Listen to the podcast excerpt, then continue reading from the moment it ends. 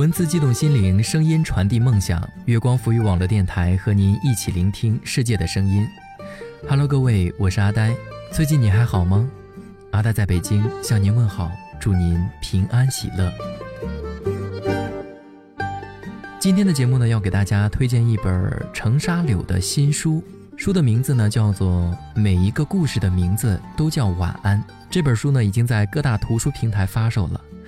这是你的专属的枕边人写给你的暖床故事，故事里有酒有歌，也有远方和理想。希望你也可以对着自己说晚安，然后好好爱自己。各位在收听节目的同时呢，可以关注我们的官方微博“月光浮语网络电台”和我们取得互动。也可以关注阿呆的新浪微博“呆声呆语”，告诉阿呆你想说的话。当然呢，也可以关注我们的微信订阅号“城里月光”来收听更多节目。好了，让我们一起来聆听今天的节目，同样是节选自程沙流的这本新书的一篇故事，叫做《烧烤店和篮球姑娘》。感谢你在听我，我是阿呆。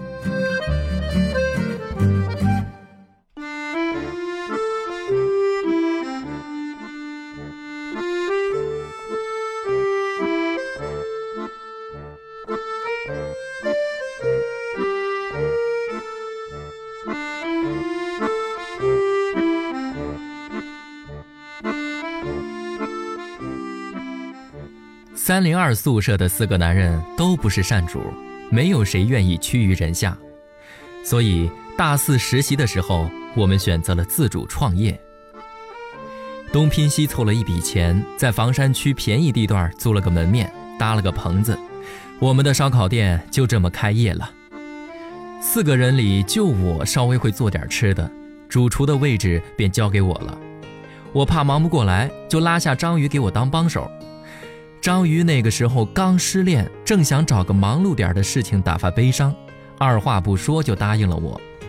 跑堂接待之类的事情就交给了富强和阿顺了，这俩人精灵，会看眼色行事，实在是前台服务员的不二人选。开始的一段时间生意非常不好，但我们激情满满，拿着传单到附近的小区挨家挨户的卡门。遇到路人就直接塞到对方手里，还跟王婆似的自夸一番。几天下来，四个人本来就厚的脸皮变得更厚了。一到晚上，就跟白痴似的看着街上的行人，好像他们都要进来消费一番。还真别说，没多久，生意就渐渐的好了起来。晚上吃烧烤的人络绎不绝，我们忙得晕头转向，几乎每天凌晨两三点钟才能送完所有的客人。然后我们才疲惫地收拾睡觉。这天大家哈欠连天，只等着送完最后一位客人就可以解脱了。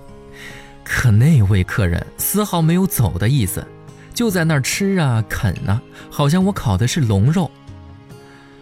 阿顺走过去对那位埋头啃肉的姑娘说：“ 你好，美女，我们要打烊了，请速速用餐。”那姑娘抬起头看着他，可是我的肉还没有吃完呢，你看还剩下五串，现在就赶我走，你是不是得退我钱呢？阿顺很无语，但不能对客人表示不爽呀，强挤着笑容说：“嘿，可是你点了十个肉串，已经吃了快仨小时了，要是吃不完的话，呃，你可以拿着，边走边吃啊。”可是还剩下五串的吗？那姑娘一脸无辜。阿顺心里在想：你剩下的那五串是不是还要吃仨小时啊？没办法，我们只好边收拾边等他吃完。阿顺正在叠椅子，那姑娘喊：“来碗粥。”阿顺说：“没有。”那姑娘指着不远处悬挂在两树之间的一条横幅。那上面写着“本店新开业，粥免费喝”，你们怎么能说话不算数呢？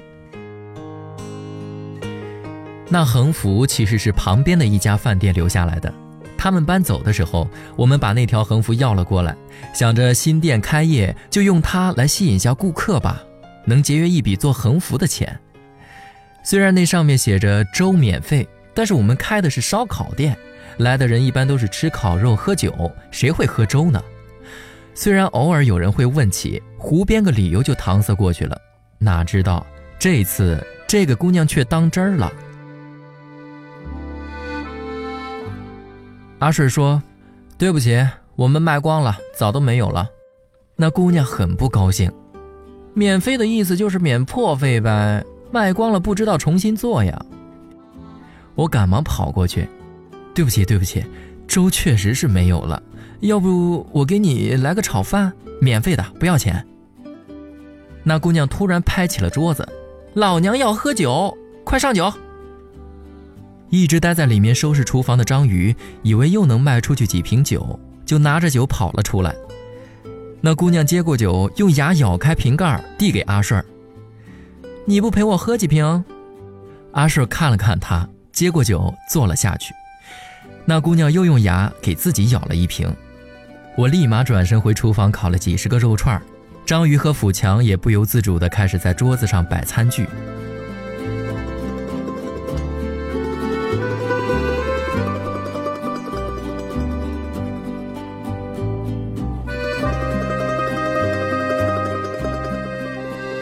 吃着肉，喝着酒，吹着凌晨的微风，在躁动不安的七月，没有什么比这更舒服的了。开始的时候，大家还挺拘谨。那姑娘说了句“四位帅哥，我叫蓝琼”后，我们就开始狂笑起来。好奇怪的名字，一个姑娘的名字居然叫篮球。蓝琼拼命地解释：“我叫蓝琼，不是叫篮球。不许笑了，不许笑了，再笑我就不给钱了。”我们勉强闭了嘴，阿顺扑哧一声又笑了出来。他指着他说：“不给钱你也叫篮球？”后来蓝琼自己也以为自己叫篮球了。篮球是地主，有个很大的院子，好几间屋子，彻底的解决了我们的住房问题。之前我们一直都是睡在桌子上的。作为交换，篮球可以免费到咱们店里随便吃喝。篮球总是选在九点的时候过来，点二十个不同种类的烤串，坐在角落里的桌子上，一边玩手机一边慢慢吃。不管我们多忙，他都坐得住。有次富强叫他：“篮球，过来帮帮忙呀，忙死了。”他说：“你们要是给房租了，我就帮忙，咱们得公平交易啊。”但有一次，一个大叔突然叫他：“喂，老板娘，给拿个杯子呀！小伙子都这么忙，就你最闲，搭把手啊！”篮球环顾四周一圈，才发现是在叫自己。正打算解释呢，那位大叔又叫了起来，他只好气呼呼地跑进来问杯子在哪儿。他刚把杯子放下，又有人叫了起来：“老板娘，这儿结账！老板娘，收拾下桌子！老板娘，再来三瓶啤酒！”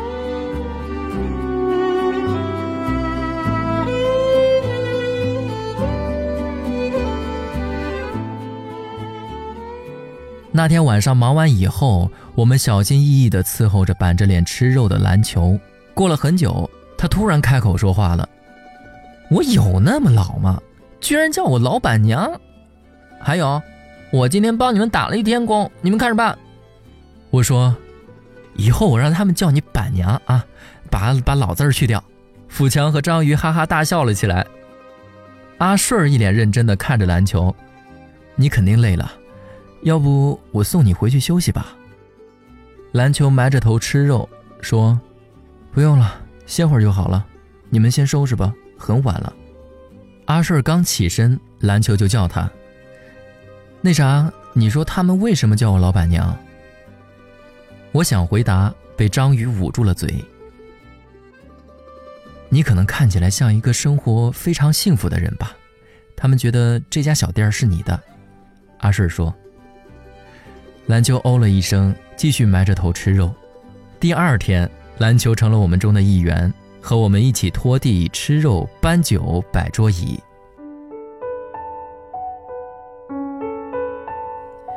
篮球有些神秘，那么大的院子只有他一个人住，他从未和我们提过他的家人和朋友，我们也没打算问，因为我们都觉得他不是坏人，这就足够了。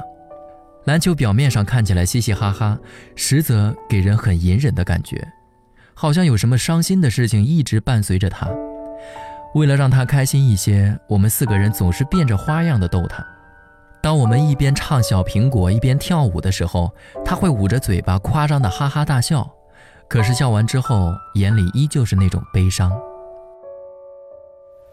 忙完以后，我们坐在院子里，一边看黑色的天空，一边喝酒聊天儿这里是郊区，晚上的时候四周非常静，还能听到青蛙呱呱的叫声。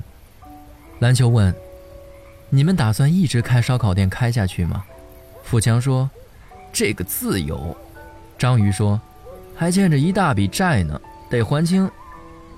阿顺说，你要是喜欢吃肉，我们就一直开下去。我感觉我的台词都被抢去了。阿顺这孙子真会借花献佛。篮球没有说话，一直在喝酒，我们也沉默着一起喝。喝够了，篮球说，其实我不知道我该去哪儿，我的未来很模糊。然后，我慢慢的没了知觉。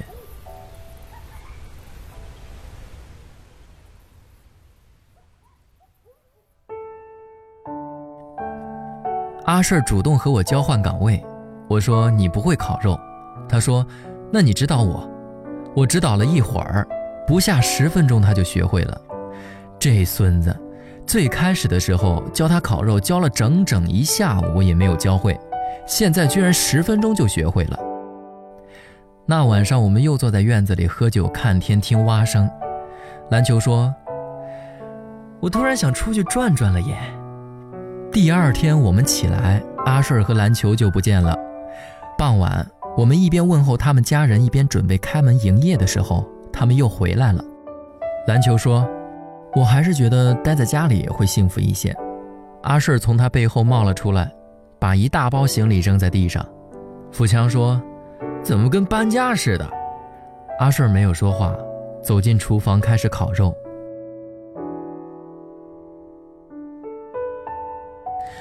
我们连续卖了三个月才赚回所有的本钱，以及垫进去的半年的门店租金。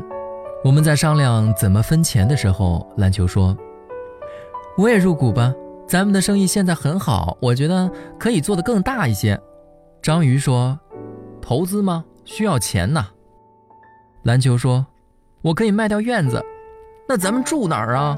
富强着急了：“笨呐，肯定能卖好多钱，咱们可以租更好的地方嘛。”我喜滋滋地说：“阿顺说，你别卖了，卖了去哪儿啊？留着吧，你不入股，同样可以跟咱们一起干。”篮球就不说话了。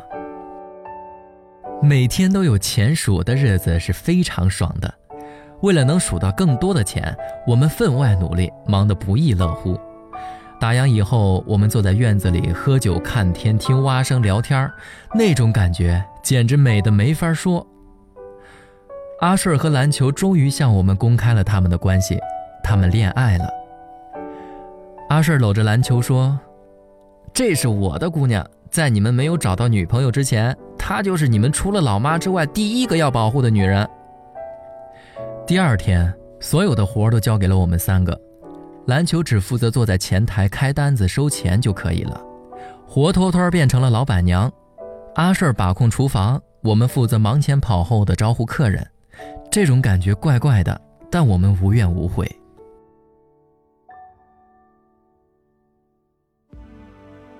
不知道为什么，见到你的第一眼起。我觉得你应该是快乐的、幸福的那种人，没有理由。既然你不快乐，也觉得自己不幸福，那没关系，交给我就可以了，没有理由。除了我爱你，不管你有怎样的过去和难以抹去的记忆，我都会陪在你的身边，直到你走出来。不用着急，慢慢的，怎么方便？你就怎么来，你只要记得，我一直在你身边就可以了。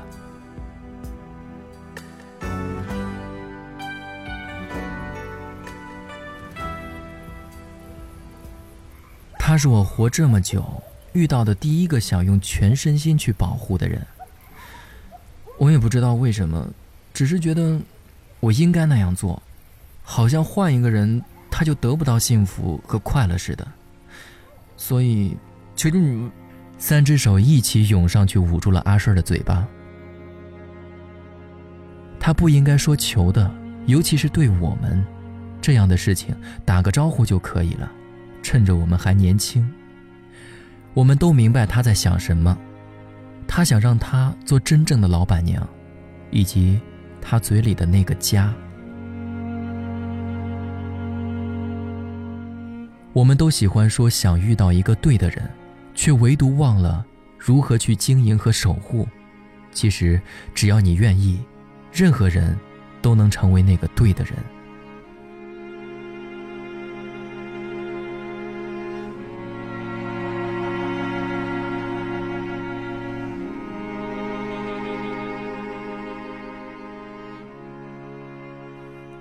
阿顺儿把烧烤店独揽了，分给我和章鱼还有富强一笔钱。我们拿着这笔钱一路狂奔，到几个城市腐败了一番。第五站，我们到了重庆，吃着闻名全国的重庆火锅，喝着老牌子的山城啤酒。富强突然说：“我想烧烤店了。”章鱼说：“我也是。”我说：“但是他已经是阿顺和篮球的了。”章鱼说：“但是我们可以回去看看。”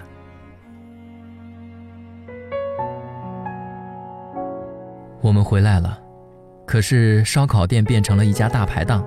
他门外的两棵树之间挂着一条红色的横幅，上面写着：“本店新开业，粥免费喝。”富强掏出手机给阿顺打电话，阿顺说他们已经搬到了朝阳，具体的叫我们过去了再说。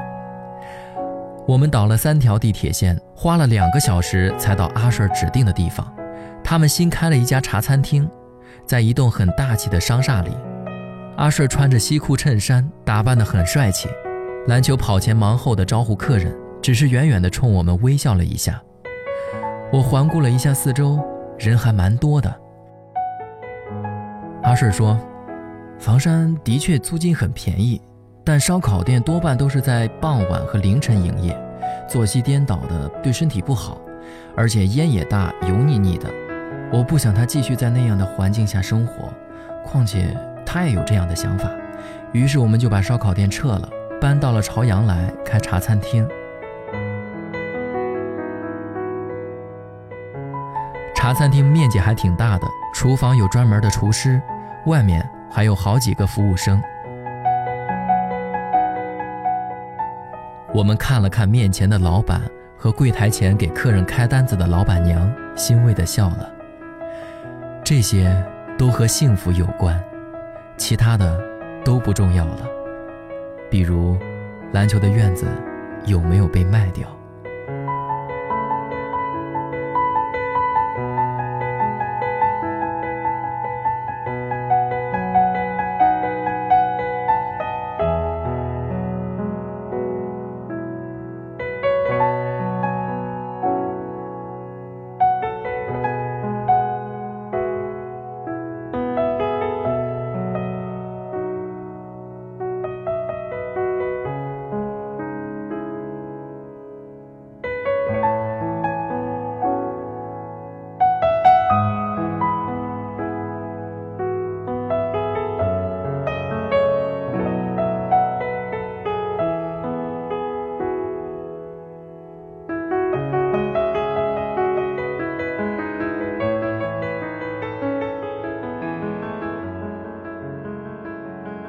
再次感谢长沙柳的这篇烧烤店和篮球姑娘。